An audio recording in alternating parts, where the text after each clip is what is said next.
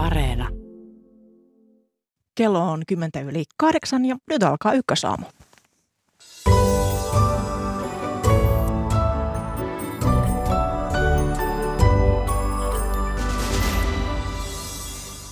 Venäjä hyökkäsi Ukrainaan noin kuukausi sitten eikä taistelussa näy raihoittimisen merkkejä. Puhumme kohta muun muassa saaretun Mariupolin tilanteesta. Kuulemme terveiset myös Pohjois-Norjasta, jossa on alkanut Naton sotaharjoitus. Suomalaisiakin siellä on mukana. Venäläisiä urheilijoita ja taiteilijoita vaaditaan lännessä irtisanoutumaan Putinin hallinnon toimista. Onko kulttuurin merkitys kansojen yhdistäjänä vastatuulessa? Sitä arvioi venäläisen kulttuurin tuntija. Ja lopuksi asiaa menneistä energiakriiseistä ja niistä saaduista opeista. Minä olen Mira Stenström. Tervetuloa kuulolle.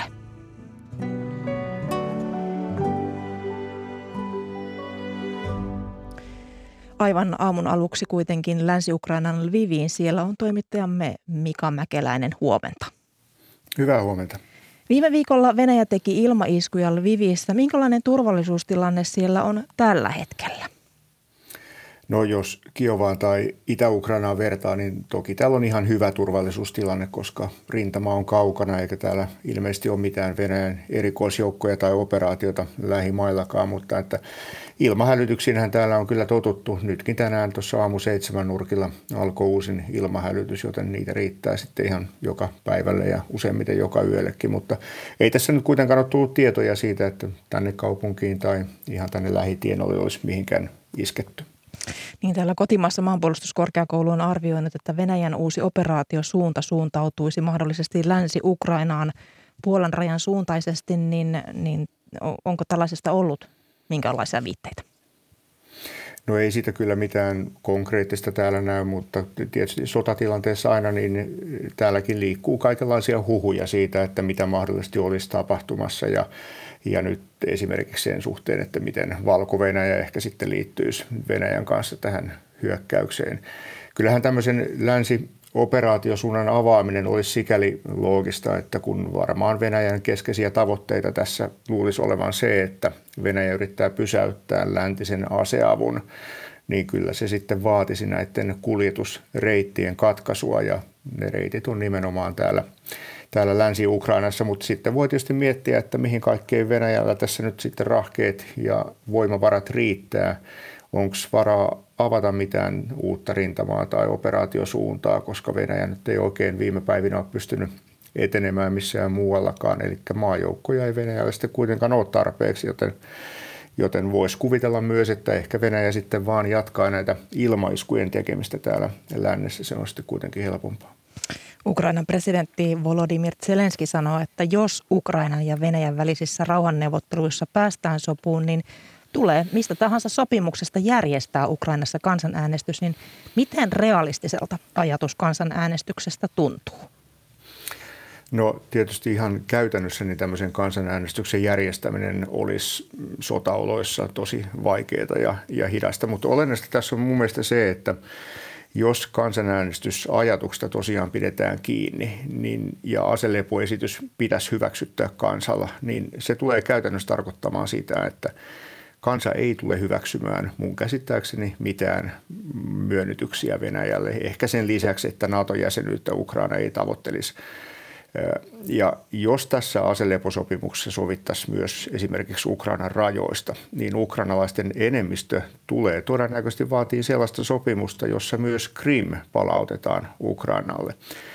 Ja Ukrainassa on tällä hetkellä, siis vallitseva näkemys on se, että Venäjä pystytään luomaan, lyömään, lyömään niin asevoimin tässä sodassa. Et sen takia ei ole oikeastaan kiirettä mihinkään neuvotteluihin ja mihinkään aseleposopimukseen, eikä ukrainalaiset näe, että heidän pitäisi mm, tinkiä mistään tavoitteesta. He on uhrannut tosi paljon omasta mielestään jo, jo Ukrainan itsenäisyyden säilyttämiseksi. Ja kyllä täällä mun mielestä hyvin voimakkaasti ajatellaan, että katsotaan Venäjän kortit loppuun asti.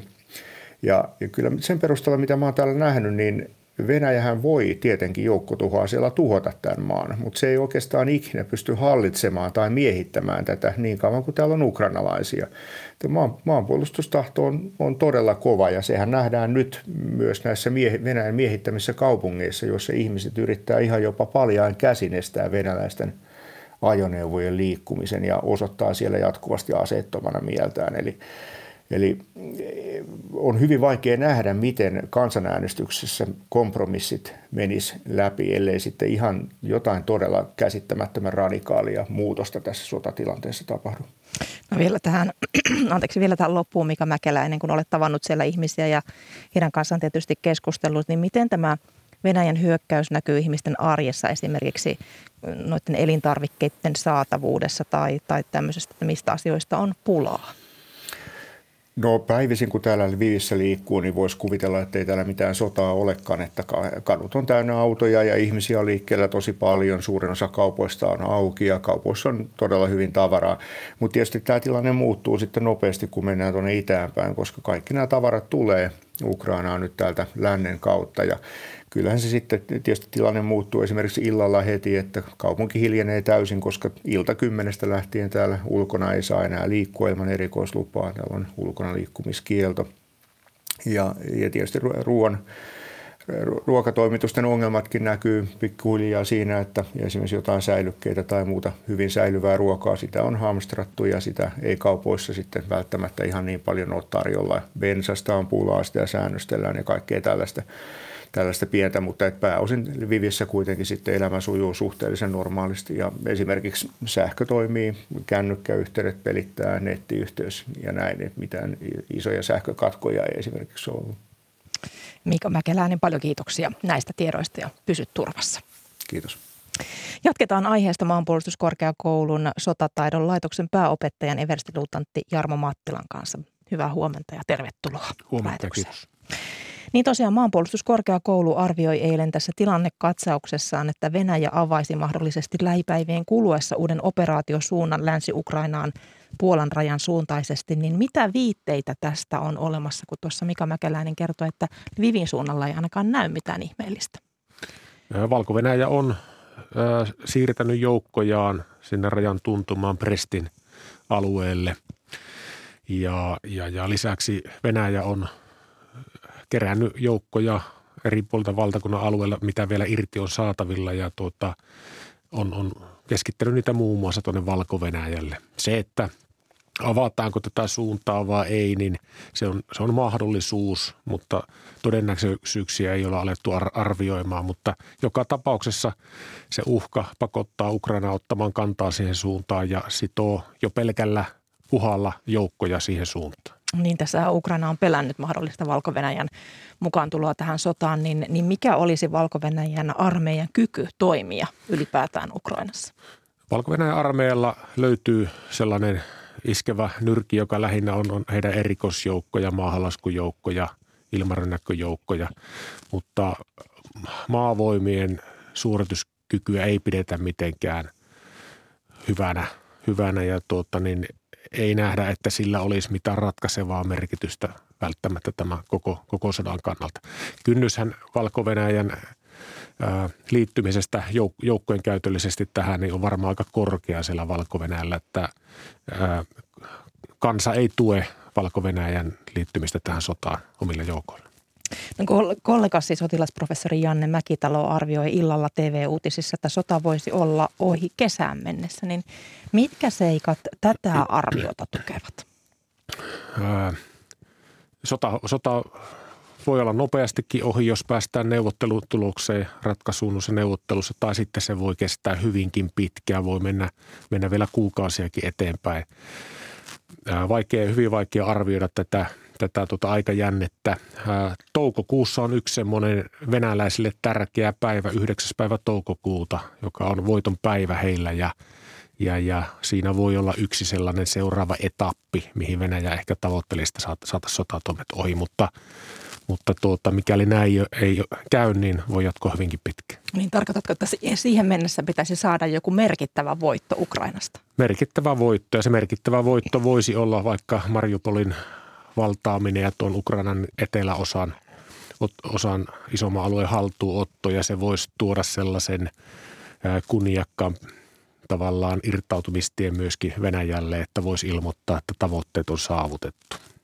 Niin tuosta Mariupolin kaupungista on, sen hallinnasta on käyty kiivasta taistelua ja Venäjä on vaatinut kaupungin antautumista, mutta Ukraina ei ole suostunut niihin vaatimuksiin. Niin miten paljon tiedetään siitä, että kuinka paljon Ukrainalla on taisteluvoimaa Mariupolin halussa pitämiseksi vai onko kyse puhtaasti siitä periaatteesta, että me emme antaudu hinnalla millä tahansa? No periaatehan kova siellä ja maanpuolustustahto kova ja on päättänyt, että he ei missään suunnassa antaudu ja eikä tämmöisiä isoja joukkoantautumisia on nähtykään missään ja tuota, se, mikä joukkojen määrä on tällä hetkellä Mariupolissa, niin sitä ei, ei pysty sanomaan, että mikä se on. Mutta siellä on, on joukkoja, jotka kykenevät jatkamaan taistelua edelleen ja tekemään voimakasta vastarintaa. Tosi se on siviileitä paljon seassa ja tuota, näille siviilitappioiden määrä tulee kasvamaan koko ajan. Niin tässähän Euroopan unionin ulkoasioiden ja turvallisuuspolitiikan korkean edustaja, korkea edustaja Josep Borrell, niin hänen mukaansa Venäjän hyökkäys Mariupoliin on valtava sotarikos, niin miten esimerkiksi Venäjän armeijan johto näihin tällaisiin puheisiin suhtautuu? No ei Venäjä johto tällä hetkellä välitä, välitä lännen puheista ja tuo toiminta osoittaa sen, että ei he myöskään piittaa näistä siviilitappioista, että kun tulitetaan – tuommoista kaupunkia, jossa tiedetään, että on siviileitä, niin on päivänselvä, että se on sotarikos. Jos Mariupol antautuisi, mitä se tarkoittaisi Venäjälle ja Ukrainalle? Ää, no siinä Venäjä saisi haltuun yhden aika ison kaupungin, kuitenkin vaan vajaan 400 000 asukkaan kaupunki, saisi sataman käyttöön sen alueen liikenneväylät ja yhteydet ja pystyisi irrottamaan joukkoja tuosta suunnasta niin muualle. Eli tuota voisi mahdollisesti alkaa – keskittää ja muodostaa sitä painopistettä, mitä se ei tällä hetkellä ole mihinkään suuntaan muodosta. Nythän Venäjä iski viikon, viikonvaihteessa satamakaupunki Mykolavissa siellä Etelä-Ukrainassa kasarmille ja myös oman kertomansa mukaan armeijan polttoainevarastoon, niin minkälaista painetta sieltä etelästä Ukraina haluaa, Ukrainaan Venäjä haluaa luoda tällä hetkellä? No Venäjä eristää Mustalta mereltä Ukrainaa tällä hetkellä, että välttämätön tarve – vallata sitä Krimiltä länteen olevaa maakaistaa, niin ei tämän eristämisen takia ole. Ja tällä hetkellä kyllä näyttää siltä, että ei, ei Venäjän voima myöskään riitä hyökkäyksen jatkamiseen Hersonista sinne eteenpäin. Ja siellä on jopa Ukraina armeija onnistunut vastahyökkäyksellä lyömään venäläisiä joukkoja. Levin siellä lä- lähellä niin on historiallinen Odessa – eteläinen satamakaupunki, joka on siis Ukrainan kolmanneksi suurin kaupunki heti Kiovan ja Harkkovan jälkeen, niin eilen satamakaupungin johto syytti Venäjän joukkoja iskusta asu, asuinalueelle siellä kaupungin laitamilla. Niin mitä tästä Odessan tilanteesta tiedetään tällä hetkellä? Odessa on käytetty tulta, sieltä mereltä ohjustulta ja sitten on mahdollista, että ilmaiskuja on, on tehty sinne.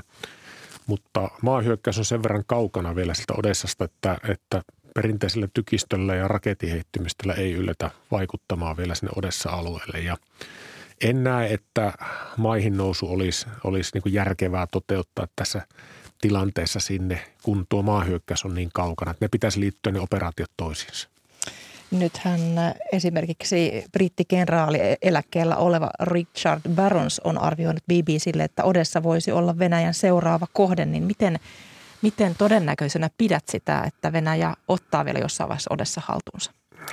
No se jää, jää nähtäväksi nyt jatkossa sitten, mutta tällä hetkellä se ei ihan tässä heti lähipäivinä ole millään lailla kyllä mahdollista, että ei, ei, ei tuo Venäjän voimarinta. Mä luulen, että Venäjä nyt keskittyy tuon Mariupoliin ja tuota, yrittää saada siitä semmoisen osavoiton, että se on niin kuin lähimpänä mahdollista, missä he voisivat jossakin onnistua, niin on se Mariupol ja keskittävät siihen nyt voimassa.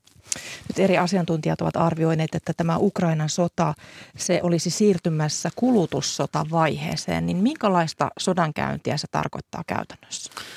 No kulutussodalla niin pyritään kuluttamaan puolustajan elävää voimaa ja tuhoamaan kalustoa ja, ja, ja luomaan näin hyökkäille mit, ö, voimasuhteet edullisemmaksi. Ja tuota, tämmöisessä kulutussodassa, kun se pitkään jatkuu, niin se kenellä on enemmän henkilöstöä ja kalustoa, niin jää, jää voitolle. Ja tuota, Eli tällä pyritään esimerkiksi tässä Mariupolin suunnassa niin murentamaan sitä puolustajaa ja kun sinne ei Ukraina saa lisää voimia, niin lopultahan se kaupunki tulee siinä murtumaan, kun se voima siellä loppuu. Britannian tiedustelun mukaan Venäjän joukot pääsivät etenemään viime viikolla hyvin vähän Ukrainassa, niin mikä, mikä sitä selittää? Ukraina on onnistunut puolustustaistelussa monella, monella tavalla, pystynyt häiritsemään Venäjän joukkoja, huoltoyhteyksiä, polttoaineet loppuu, ruoka loppuu, niin vaikka siellä olisi tilaa edetäkin, niin hyökkäsä vääjäämättä pysähtyy kajanoissa ja polttoainetta. Toisaalta sitten venäläisten hyökkäysinto ja motivaatio vaikuttaa, vaikuttaa tuota niin heikolta, eli sekin vaikuttaa osiltaan siihen. Eli näitä huolto-ongelmia ei vieläkään Venäjä ole saanut ojennukseen. Niin siltä näyttää nyt, että Ukraina on pystynyt hyvinkin syvälle 10 kilometrien päähän niin sanotusta etulinjasta niin vaikuttamaan huoltoon. Jatketaan sinun kanssa ihan hetken kuluttua, mutta otetaan tässä välissä piipahdus Pohjois-Norjaan. Siellä nimittäin puolustusvoimat osallistuu parhaillaan suureen kansainväliseen Naton sotaharjoitukseen. Cold Response-harjoitukseen osallistuu Suomesta noin 700 henkilöä ja no osallistuvat joukot ovat pääosin Kainuun prikaatista, Jääkäriprikaatista ja Porin prikaatista ja Suomi ja Ruotsi ovat ainoat Naton ulkopuoliset osallistujamaat. Pohjoismaiden kirjeenvaihtaja Kirsi Heikkel kertoi noin tunti sitten Setermuenin läheltä, miten tärkeästä harjoituksesta Norjan harjoituksessa on kysymys. Tämä harjoitus on tärkeä muun muassa siksi, että koronapandemia esti edellisen harjoituksen läpiviemisen kaksi vuotta sitten. Ja täällä ajatellaan, että on korkea aika päästä harjoittelemaan yhdessä. Tästä on sovittu kaksi vuotta sitten, kun Venäjä hyökkäsi Ukrainaan, niin oli pelkoa ilmassa, että voisiko harjoitus jollakin tavalla eskaloida tilannetta myös täällä pohjoisessa. Mutta Norjan puolustusvoimat korosti, että tässä maailmantilanteessa on vielä tärkeämpää harjoitella yhdessä NATO-maiden joukkojen ja sitten Ruotsin ja Suomen kesken. Tämä on siis laajin NATO-harjoitus tänä vuonna. Yli 30 000 osallistujaa lähes 30 eri maasta. 14 000 on maavoimista, 8 000 merivoimista ja saman verran on myös osallistujia ilmavoimista. Mitä harjoitellaan? Harjoitellaan yhteistoimintaa arktisissa olosuhteissa, mutta sitten jokaisella on vähän omia painotuksia riippuen siitä, että mistä näkökulmasta katsoo. Että Norjalle kysymys on siitä, että harjoitellaan Norjan puolustamista täkäläisissä oloissa, varsinkin muiden NATO-maiden joukkojen kanssa. Olot on hyvin eksoottiset monille täällä pohjoisessa. Tälläkin hetkellä on kova tuuli ja lunta sataa vaakatasossa. Sitten Suomen ja Ruotsin ja Norjan välillä on jo liki kaksi vuotta sitten sovittu vahvistaa puolustusyhteistyötä Kalottialueella – ja näille kolmelle maalle kyse on myös siitä, että tätä päästään harjoittelemaan. Ja Suomi ja Ruotsi toimivat täällä yhdessä. Suomi ja Ruotsi pääsevät keskenään harjoittelemaan myös yhteistoimintaa. Ja sitten Suomi vielä itse korostaa, että täällä kehitetään kansallista puolustuskykyä. Ukrainan sota on käynnissä, niin miten sota vaikuttaa taustalla? Kyllä se vaikuttaa tähän harjoitukseen kohdistuu nyt iso huomio ja samoin sitten Suomen ja Ruotsin NATO-jäsenyyteen. Ruotsin pääministeri sosiaalidemokraattien Magdalena Andersson ja suurimman oppositiopuolueen maltillisen kokoomuksen puheenjohtaja Ulf Kristersson kävivät Ruotsissa täällä Norjassa eilen. Ja NATO-kysymystä heiltä pääasiassa kyllä sitten kyseltiin. Ja täällä on ollut uutisissa myös tietoja varsin suuresta tiedustelusta Siis Venäjähän kutsuttiin, kuten kansainväliset käytännöt ovat, tarkkailemaan tätä harjoitusta, mutta Venäjä kieltäytyi kutsusta. Mutta uutisissa on kerrottu, että englantia puhuvia ihmisiä on ollut täällä liikkeelle. He ovat puhuneet englantia Itä-Euroopan korostuksella. On yritetty ostaa noin kahdella tuhannella eurolla norjalaisilta varusmiehiltä henkilökortteja, joilla pääsee tähän harjoitukseen varusmiehet kertovat, että tämmöisiä kyselyitä on tullut ja maanvoimat vahvistaa, että näin on ollut ja kehottanut kaikkia pitämään silmänsä auki tällä hetkellä. Että tätä tiedustelutoimintaa varmasti täällä myös tapahtuu paljon. Näin siis kertoi tuossa hetki sitten Kirsi Heikkel Pohjois-Norjasta, sotataidon laitoksen opettaja, pääopettaja Jarmo Mattila maanpuolustuskorkeakoulusta. Miten todennäköisenä sinä pidät, että Venäjä tähän Naton sotaharjoitukseen tavalla tai toisella reagoi? Aiemminhan on nähty esimerkiksi tämmöisiä GPS-häiriöitä. Tällainen iso harjoitus tuommoisella arktisella alueella niin on aivan selvää, että Venäjä on sitä kiinnostunut ja seuraa aktiivisesti sitä harjoitusta, tiedustelutoimintaa keskittyy alueelle. Joukkoja tai kalustoa liikkuu tuolla alueella, mutta en, en näe, että mitään tällaista niin kuin aseellista häirintää tai vastaavaa siihen liittyy, mutta tuota, joukkojen liikkumista, kaluston liikuttelua alueella ja tiedustelu on ehkä se todennäköisin. Mikä, mikä, minkälaista tietoa sieltä voidaan hyödyntää? kaikkea tähän harjoitukseen ja joukkojen väliseen yhteistoimintaan liittyvää tietoa, mitä, mitä joukot siellä harjoittelee, minkälainen niiden suorituskyky on, se selviää tämmöistä harjoitusta seuraamalla ja imetään mahdollisesti erilaista dataa elektronisen sodan, sodan tai tiedustelun keinoin. No tässähän on Ukrainan sota meneillään ja silti on Naton sotaharjoitus myös meneillään. Tosin se on jo aikaisemmin sovittu, mutta mitä ajattelet, mikä on tämän sotaharjoituksen merkitys tässä maailmanajassa? No, harjoitus on jo kauan aikaa sitten päätetty ja, ja sitä on pitkään valmisteltu, eli ei liity sinänsä Ukraina sotaan, mutta ää, erittäin tärkeähän joukkoja on harjoitella koko ajan ja Suomelle, Suome, tämä parantaa Suomen ää, kansallista puolustus- ja suorituskykyä ja sitten ää, kouluttaa joukkoja toimimaan arktisella alueella tämmöisessä monikansallisessa toimintaympäristössä.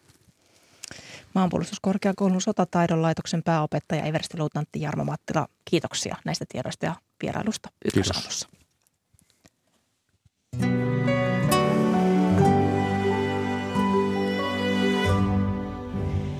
Kello on 8.31 ja tässä lähetyksessä kuullaan vielä kulttuurista sillan rakentajana. Ukrainan sota nimittäin haastaa myös kulttuurin tekijöitä tilille sympatioistaan. Mitä voimme oppia menneistä energiakriiseistä? Sitä on tutkittu Sitrassa, kun nykyiset energian hinnat kohoavat sodan seurauksena. Siitä tuonnepana, mutta aluksi kulttuuriin. Venäjän hyökkäyssota on johtanut siihen, että myös venäläisiä urheilijoita ja taiteilijoita vaaditaan lännessä irtisanoutumaan Putinin hallinnon toimista. Tervetuloa ykkösaamuun venäläisen kirjallisuuden ja kulttuurin professori Tomi Huttunen Helsingin yliopistosta. Huomenta. Huomenta, kiitos paljon. Parhaillaan seuraamme sitä, miten tuolla Mustameren rannalla sijaitseva Odessa valmistautuu Venäjän joukkojen mahdolliseen tuleen, tuloon. Ja Odessa on tärkeä kaupunki, paitsi tietysti ukrainalaisille, myös venäläisille. Miten kuvaisit sen merkitystä?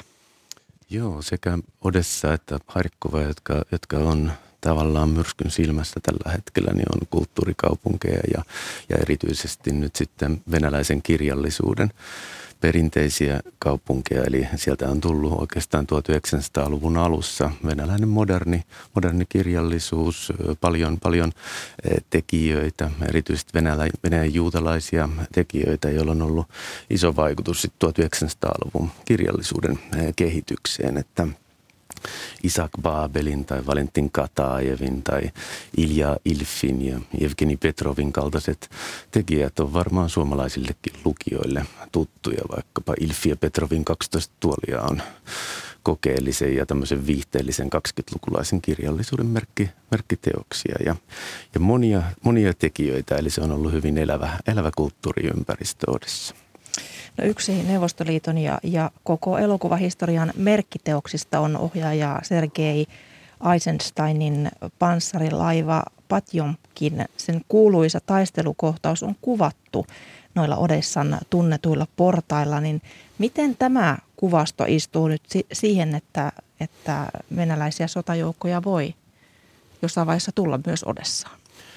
Totta kai se, se tavallaan samanaikaisesti juuri, juuri tilanne näissä, näissä tota perinteisissä venäjänkielisissä kaupunke, kaupungeissa kuin Harkovassa ja, ja Odessassa, niin, niin tota, äh, sikäläisen väestön näkökulmasta on aivan erityisen järkyttävää ja – Harkkovan tapahtumat kuvaa, kuvaa hyvin sitä, kuinka järkyttävää se on ollut, ollut siellä, siellä venäjänkieliselle väestölle ja, ja ikään kuin se käsittämättömyys tästä, tästä hyökkäyksestä, että mitä se aiheuttaa, aiheuttaa heidän elämälleen ja, ja myöskin kulttuuriselle identiteetille. Että mitä tuohon Eisensteinin elokuvaan tulee, niin totta kai se, se nostaa Odessan ikään kuin symboliarvoa tällaisessa – tilanteessa erityiseen merkitykseen, sikäli kun uhka, uhka tulee, tulee mereltä ja, ja totta kai toi, toi elokuvan, elokuvan sitten symboliarvo korostuu, mutta, mutta siinä mielessä se, sillä ei ole oikeastaan mitään tekemistä sitten tämän hetken kanssa. Mm, se, on, se on elokuvahistorian merkiteoksia. Viikonloppuna brittiläisen The Guardian-lehden haastattelussa maailmankuulu balettitanssija Mihail Barusnikov vetosi, että venäläisiä urheilijoita ja taiteilijoita ei rangaistaisi sodan vuoksi. Miltä tuo Barusnikovin vetomus sinusta kuulosti? Niin, totta kai se on, se on ymmärrettävä vetoomus ja näitä mielialoja Venäjän, Venäjän, kulttuuri, Venäjän, venäjän kielisen ja venäläistaustaisten kulttuuripiirien parissa on esiintynyt, esiintynyt paljonkin. Eli, eli totta kai ajatus siitä, että, että venäläiseen kirjallisuuteen, taiteeseen ja kulttuuriin kohdistetaan tällä hetkellä hyvin voimakasta kansainvälistä kieltämistä, niin siinä ei ole, ei ole järkeä. Mutta toisaalta täytyy samaan hengenvetoon esittää kysymys, että mitä järkeä tässä sodassa ylipäätään on. Eli, eli tämä on täysin järjenvastainen tapahtumaketju, joka, joka aiheuttaa hirvittäviä seurauksia. Ja ne reaktiot sitten, mitä ihmisten keskuudessa, emotionaaliset reaktiot syntyy, niin ne, ne eivät myöskään ole, ole ikään kuin rationaalisia reaktioita. Joten silloin tämmöinen ikään kuin kulttuurinen kieltäminen ää, tässä tilanteessa, niin se, se vaikuttaa kaikin puolin ymmärrettävältä, vaikkei sille mitään, mitään perusteluja suoranaisesti ole, mutta se, että yhdistetään, yhdistetään sitten tämä tämä ää, valtiollinen hyökkäys ja hyökkäyssota niin yhdistetään ikään kuin kulttuuriseen ekspansioon. Ja ja kulttuuriseen valloittamiseen tai laajentumiseen, niin se on, se on siinä, mielessä, siinä mielessä ymmärrettävää. Mutta Barisnikovin reaktio ja, ja monien muiden, muiden kuuluisien kulttuuri-ihmisten reaktio, ikään kuin pyyntö olla ulottamatta tätä venäläiseen kulttuuriin, niin se on herättänyt sitten voimakasta vastareaktiota puolestaan. Niin voidaanko venäläinen kulttuuri erottaa Venäjän hallinnon toimista? Täytyy tietenkin erottaa, täytyy, täytyy venäläinen kirjallisuus, taide ja kulttuuri erottaa hallinnon toimesta, mutta, mutta sitten täytyy samaan aikaan huomioida se, että Venäjä on valtiona käyttänyt kulttuuria omana, omana ää, välineenään ja – ja Venäjän, Venäjän valtio on, on kulttuuripolitiikassaan johdonmukaisesti myös kuljettanut tällaista venäläisen maailman, maailman ideaa, jossa, jossa ikään kuin venäjänkielinen kulttuuri, kulttuuri tulee omien rajojensa äh, ulkopuolelle. Ja siihen erityisesti nyt sitten ukrainalainen äh, kirjallisuus ja kulttuuri on voimakkaasti reaktionut tällä omalla, omalla kansel-reaktiollaan ja, ja pyytänyt, ettei venäläisestä – kirjallisuudesta ja kulttuurista tällä hetkellä ole aiheellista puhua. Eli on, on tärkeämpää puhua, puhua muista kysymyksistä ja huolehtia siitä, että tämä sota loppuu. Ja sen jälkeen on ikään kuin sitten kulttuurisen vuoropuhelun ja kirja, kirjailijoiden vuoropuhelun aika. No Harkova, niin kuin tässä kerroitkin, niin on yksi Ukrainan kaupungeista, joita Venäjän asevoimat on järjestelmällisesti tuhonnut ja siellä enemmistö puhuu äidinkielenään venäjää ja yksi harkovalainen on Ukrainassa jopa tällaisen rocktähtistatuksen tavoittanut kirjailija Serhi Tsadan, niin miten hän kuvaa elämäänsä tällaisessa ajassa kahden kulttuurin polttopisteessä? Joo, hän on nimenomaan äh, itä, itä-ukrainalainen kirjailija Serhi Sadan, joka, joka on Luhanskin alueelta kotoisin ja asuu Harkkovassa ja, ja päivittää sieltä tällä hetkellä ikään kuin jatkuvasti tietoa, mitä, mitä Harkkovassa tapahtuu ja, ja ikään kuin ilmoittaa, että miten, miten kaupunki selviää tästä tilanteesta, miten, miten kaupungin arvokas arkkitehtuuri joutuu, joutuu pommitusten kohteeksi, kirjastot ja yliopistot joutuvat pommitusten kohteeksi, mutta samanaikaisesti hänellä on hyvin lohdullisia viestejä siitä, että Harkkova on pystyssä ja ihmiset tekevät valtavasti työtä toisiaan, toisiaan auttaakseen. Mutta äh, Serhi Radanin kohdalla täytyy muistaa, että hän on nimenomaan itä-ukrainalaisena kirjailijana äh, leimallisesti venäläisen ja eurooppalaisen äh, kulttuurin, kulttuurin välissä. Ja itä-ukrainalaisten kirjailijoiden ja kulttuuritoimijoiden näkökulmasta tämmöinen läntiseen kulttuuriperintöön kytkeytyminen niin on, on ihan erilainen, erilainen prosessi kuin, kuin sitten vaikkapa länsi-ukrainalaisilla kirjailijoilla, joilla, joilla perinteet on suhteessa länteen on, on, on paljon pidemmät. Eli Eli Harkovassa kirjailija, kirjailija on toiminut jatkuvasti ukrainankielisen, venäjänkielisen kulttuurin, kulttuurin välimaastossa ja, ja toki pyrkinyt itse löytämään vuoropuhelua näiden kielten ja kulttuurien välille omassa tuotannossaan aikaisemmin. Mutta nyt hän reagoi täysin, täysin toiva, toisella tavalla, eli, eli tässä tilanteessa hänenkin osaltaan on selkeä voimakas torjunta, torjuntareaktio ja, ja pyyntö juuri siitä, että nyt ei – ei puhuttaisi Tolstoi ja Dostojevskin kulttuurista, vaan, vaan ukrainalaisesta kulttuurista. Niin miten Tolstoi ja Dostojevskin klassikot, niin miten ne ovat erotettavissa tästä nykytilanteesta? No, jos, jos yritetään samaistua siihen tilanteeseen, missä Serhi Radan on, eli hän on, hän on tilanteessa, jossa, jossa äh, hän, hän ikään kuin kävelee Puskinin kadulla tai, tai tota, äh, ukrainalaiset kirjailijat menevät, menevät Kiovassa äh, Leo Tolstoin asemalle tai Leo Tolstoin aukiolle ja niin edelleen. Eli, eli kysymys on kulttuurista, joka on lomittunut ja, ja sekoittunut ukrainalaiseen äh, kulttuuriin. Se on jatkuvasti läsnä, joten, joten silloin nämä nämä nämä myöskin ikään kuin eh, venäläisiä venäjänkielisen kulttuurin ärsykkeet on kaiken aikaa ikään kuin jokapäiväistä elämää näille, näille eh, ihmisille. Ja, ja siitä, siitä näkökulmasta tämä ikään kuin eh, historiallisen ja poikkeuksellisen voimakas, voimakas vastareaktio on, tulee jotenkin ymmärrettäväksi. Se on todella vaikea kysymys näille ihmisille, koska he on tottuneet, heidän ikään kuin kirjallinen perimänsä on paitsi ukrainalainen, niin se on, se on vahvasti, vahvasti venäläinen, on on, on valtava joukko kirjailijoita, jotka on syntyneet Ukrainassa, eläneet Ukrainassa, toimineet Harkkovassa. Ja vaikkapa juuri, juuri ikään kuin ajatellaan harkkovalaista futurismia 1920-luvulla, niin se on, se on täysin omaleimainen futurismin lajityyppi verrattuna italialaiseen ja venäläiseen. Se on ikään kuin kehittynyt oma, omaksi tyylisuunnakseen, mutta siitä huolimatta Harkkovassa niin se on ollut aina, aina rinnakkain venäläisen, venäläisen futurismin kanssa. Eli nämä, nämä kirjallisuudet on, on olleet, olleet ikään kuin yhdessä ja muodostaneet muodostaneet, sitä, sitä ää, traditiota. Joten erottamattomia ne ovat olleet, ovat nyt ja tulevat olemaankin, mutta tällä hetkellä. Tuossa puhuit jo siitä kanseloinnista, eli tällaisesta irtisanoutumisesta jostain eettisesti väärästä suuntauksesta tai, tai, tai ajattelusta. Ja Venäjän yksi tunnetuimpia kirjailijoita – Baris Akunin, niin hän vastustaa venäläisen kulttuurin kanselointia, niin mikä häntä motivoi? Barisa Kuunin ja yhdessä Mihail Barisnikovin kanssa on perustaneet tämmöisen avustus, avustusjärjestön Nastajasia Russia, eli, eli kuin todellinen Venäjä, jolla he haluavat niin kansainvälisessä keskustelussa tuoda, tuoda esiin, että Venäjä, venäläinen kulttuuri ei ole sama kuin, kuin Venäjän, Venäjän valtiollinen äh, vulgaari hyökkäyssota. Ja he haluavat ikään kuin tällä toiminnallaan irtisanoutua siitä, että he edustavat ikään ikään kuin omasta mielestään todellista, todellista ja, ja oikeampaa Venäjää, mutta, mutta pitävät ehdottomasti auki tämän, haluavat pitää keskustelukanavan kanavan auki kulttuurien välillä.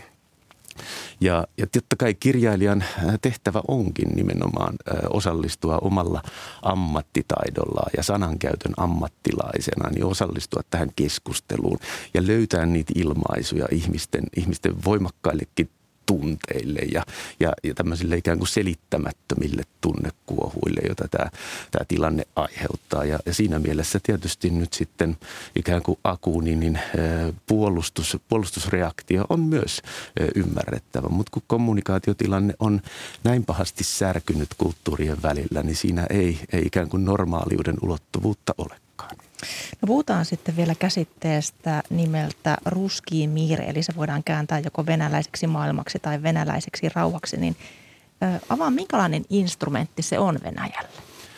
No se on tämmöinen ikään kuin valti, valtiollinen kulttuuripoliittinen instrumentti, joka, joka edustaa siis venäläistä kulttuuria Venäjällä ja Venäjän, Venäjän rajojen ulkopuolella venäjän kielistä, kielistä kulttuuria. Sen ideologinen tausta on ihan sama eh, Venäjän, Venäjän idea, tämmöinen ikään kuin mytologinen höttö jollaiseksi sitä mielelläni kuvaan, joka on ollut sama, sama lähtökohta myöskin, myöskin tuossa Putinin omassa, omassa ajattelussa ja hänen, hänen puheenvuoroissaan. Eli ajatus Venäjän ideasta, Venäjän erityisestä roolista maailman, maailman historiassa ja Venäjästä tavallaan ristinkantajana. Tässä on nyt puhuttu, puhuttu, puhuttu kulttuurista ja, ja sodasta, niin mitä ajattelet Tomi Huttunen, pitäisikö nyt olla enemmän tällaista kulttuurikirjeenvaihtoa? No taas täys, riippuu täysin siitä näkökulmasta, että mistä puhutaan. Vaikkapa ukrainalaisilla kirjailijoilla, kuten Serhi Satanilla, ei ole siihen aikaa eikä mahdollisuutta. He on joka päivä kiinni ihmisten avustamisessa ja joka päivä kiinni tässä hirvittävässä tragediassa, jonka, jota heidän, heidän ikään kuin yhteiskuntansa ja kulttuurinsa on kohdannut. Heillä ei ole aikaa kirjeenvaihtoon, heillä ei ole aikaa, aikaa vuoropuheluun vaikkapa venäläisten kirjailijoiden kanssa. Totta kai – mitä tulee venäläisiin kirjailijoihin ja kulttuuri-ihmisiin, kaikki puheenvuorot, jotka voivat edistää, edistää rauhaa, niin on, on tervetulleita ja välttämättömiä. Heillä täytyy olla, olla kyky muotoilla, muotoilla niitä asioita, jotka voisivat johtaa rauhaan ja olisivat sitten rakennusaineita tulevaisuudessa, kun sodan jälkeen ruvetaan rakentamaan yhteyksiä venäläisen kirjallisuuden ja kulttuurin professori Tomi Huttunen Helsingin yliopistosta. Paljon kiitoksia vierailusta Ykkösaamussa. Kiitos.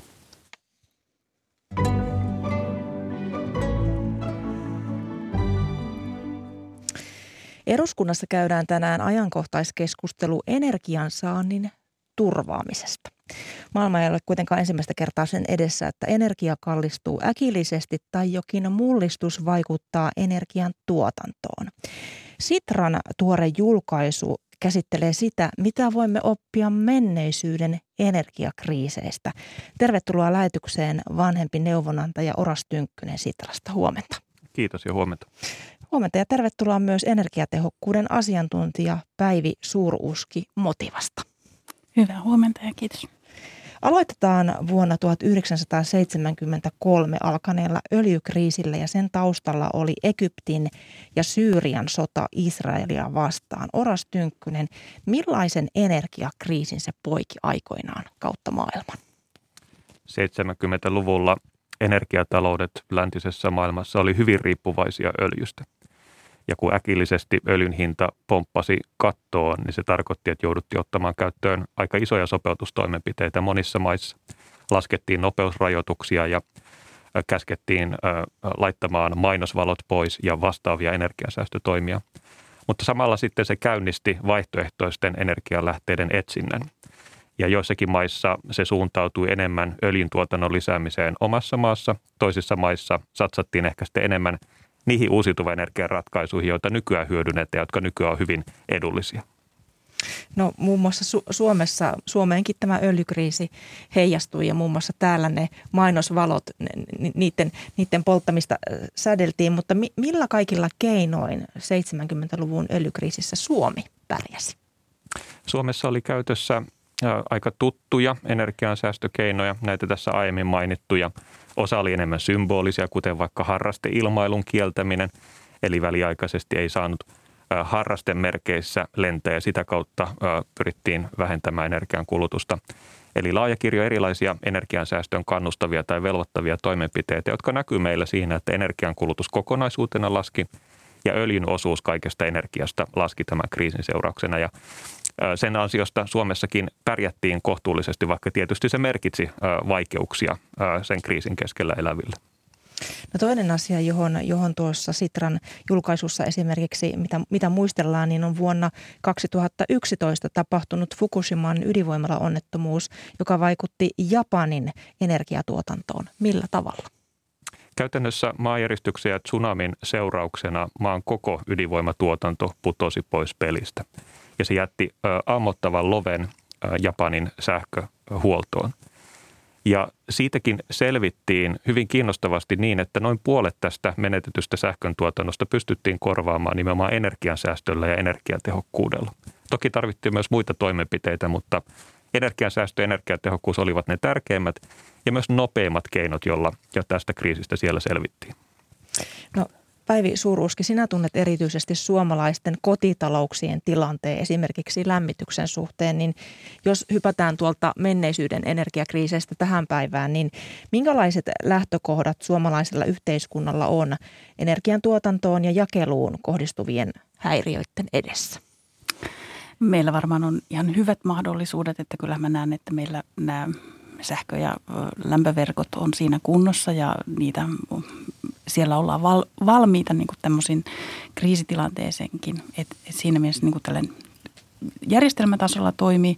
Ja sitten taas myöskin, jos mietitään ihan kotitalouskohtaisesti tuolla vaikka pientaloasumista, niin meillä on aika moninaisia lämmitysjärjestelmiä siellä jo käytössä ja esimerkiksi on tulisia kovinkin monesta kodista löytyy, niin on tällaisia sanotaan vara, varalähteitä, että vaikka nyt on jo, jossain määrin päälähteitäkin on ihan normikäytössä, mutta sitten, että tämmöisen kriisitilanteen varalla niin on tämmöinen vararatkaisu olemassa. Jos nyt Venäjä löysi yhtäkkiä vastapakotteena öljyhanat kiinni, maakaasuhanat kiinni, niin, niin lämpiäisivätkö meidän talot ja liikkuisivatko autot? No, äh, luotetaan siihen, että näin tapahtuu, mutta tarkoittaahan se myös varmasti sitä, että tarvitaan näitä tämmöisiä energian säästö, energian tehostamisen käyt, käyttötoimia sitten siellä, et koska käyttötoimethan on nopeita. Eli jos tehdään muutoksia sinne käyttötapaan, niin nehän on käytössä välittömästi ja välittömästi vähentää sitä energian tarvetta. Et sitten jos halutaan tehdä niitä jotain investointeja, millä saataisiin energian kulutusta pienemmäksi, niin ne vaatii kuitenkin aina aikaa. Että vaikka se olisi siellä pientalossa muutoksia, niin vie viikkoja, jos ei kuukausia aikaa ennen kuin tällainen tapahtuu. Niin siksi, siksi semmoiset käyttötoimet on myöskin tosi tärkeitä ja, ja tehokkaita ja nopeita. Oras Tynkkynen, miten sinä ajattelet, pärjäisimmekö järjestelmän tasolla, jos öljy- ja kaasuhanat pistettäisiin tyystin säppiin? Suomessa on tosiaan aika hyvä varautuminen monenkinlaisiin shokkeihin – mutta haasteena on se, että jos ne sokit tulee kaikki yhtä aikaa. Jos vaikka pelkästään Venäjän sähkön tuonti lakkaa yhtäkkisesti, niin me pärjätään kyllä. Mutta jos saman aikaan laitetaan polttoainehanat kiinni, lakkaa puupolttoaineiden tuonti, kivihiilen tuonti ja muunkin energian tuonti, niin se on paljon hankalampi se tilanne. Ja juuri tämän kaltaisiin ikään kuin kasautuviin shokkeihin pitäisi meillä myös hyvin varautua. Samalla jos ollaan siinä tilanteessa, että Suomeen kaikki energiantuonti Venäjältä lakkaa, niin hyvin todennäköisesti ja se ener- Venäjän energiantuonti lakkaa myös muissa EU-maissa. Ja Suomi on myös osin riippuvainen näistä muista EU-maista ja niiden markkinoista. Meillä esimerkiksi voidaan tuoda maakaasua Baltian kautta ja meille tuodaan paljon sähköä Ruotsista.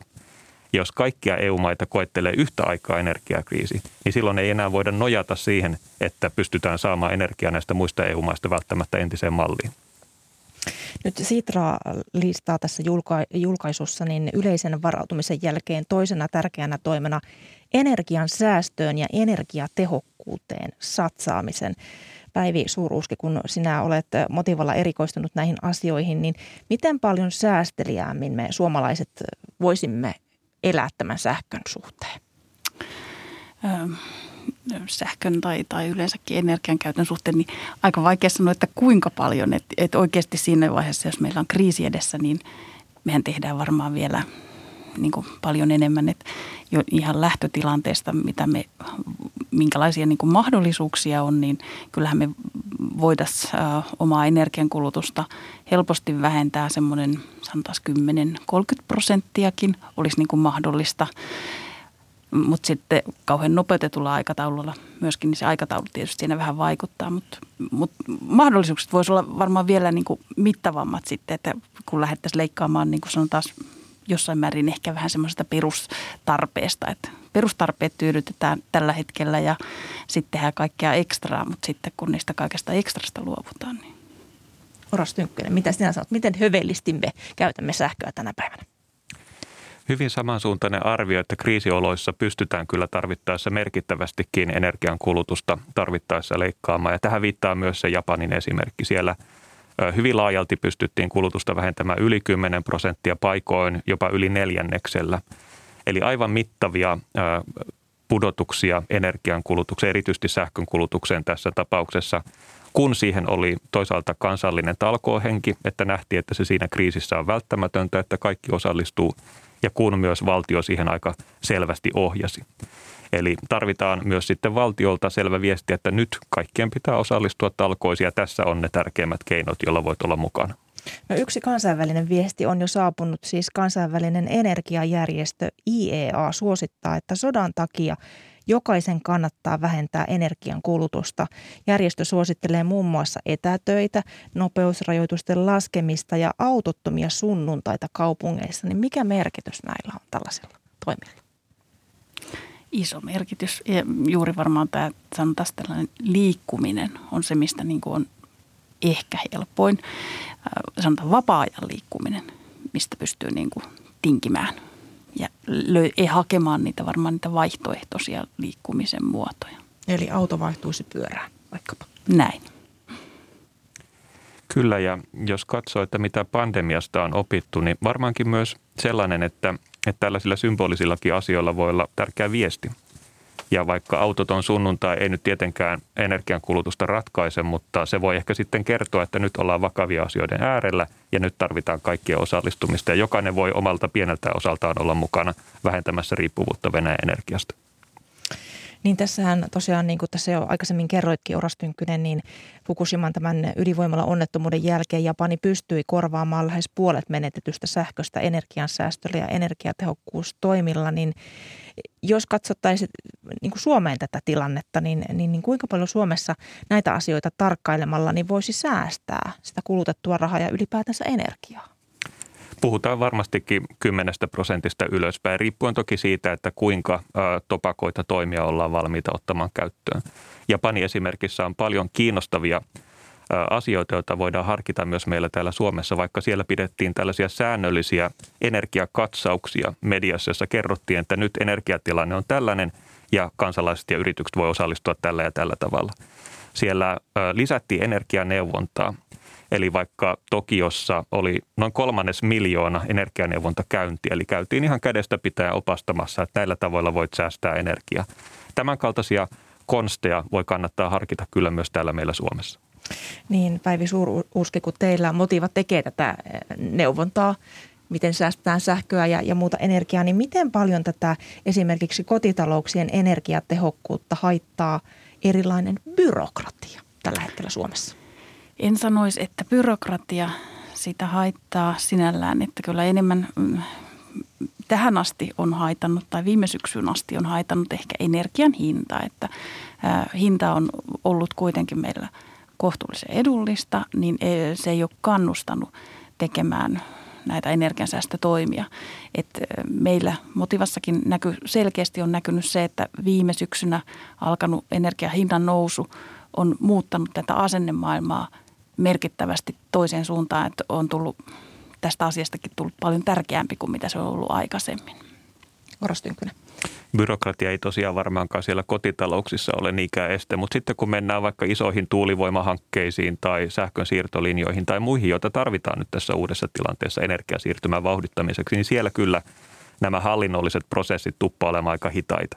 Ja yksi ehdotus tässä Sitran työpaperissa onkin, että voitaisiinko väliaikaisesti helpottaa ja nopeuttaa näitä prosesseja, jotta saataisiin sitä korvaavaa energiantuotantoa mahdollisimman nopeasti käyttöön. Sitrasta vanhempi neuvonantaja Oras Tynkkynen ja motivasta asiantuntija Päivi Suuruski. Paljon kiitoksia vierailusta Ykkösaamussa ja näistä energiansäästövinkkeistä. Kiitos. Kiitos. Kello on paria minuuttia vaille yhdeksän ja tässä vaiheessa kerrotaan, että tätä lähetystä ovat tehneet kanssani tänä aamuna Marjo Näkki ja Veikko Eromäki. Tuottajana on ollut Tarja Oinonen ja äänitarkkailun on hoitanut Joonatan Kotila.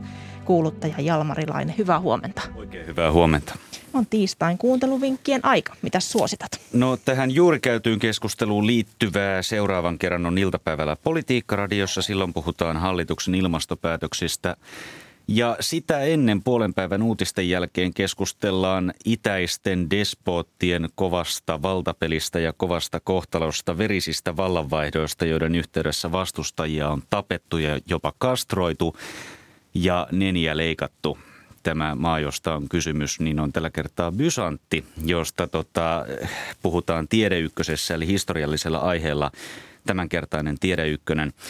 Ei nyt ainoastaan tietenkään näistä skandaalinkäryisistä vallanvaihdoksista, vaan myös siitä kaikesta omaleimaisesta kulttuurista, siitä kristillisestä perinnöstä, joka ortodoksisessa kirkossa jatkuu vielä tänäkin päivänä tuhatvuotisen valtakunnan historiaa nyt ei 50 minuuttiin tietenkään kokonaisuudessaan mahdu, mutta niin, mutta niin tiiviisti kun on mahdollista, niin asiantuntevassa seurassa Tiedeykkösessä tänään puolen päivän uutisten jälkeen. Ja tietenkin kohta aikamerkin jälkeen ja seuraavien uutisten jälkeen muistojen Boulevardi. Sinnepä siis. Kiitos, kiitos tästä Jalmari ja minä kiitän sinua, hyvä kuulija, seurastasi tänä aamuna. Hyvää päivänjatkoa.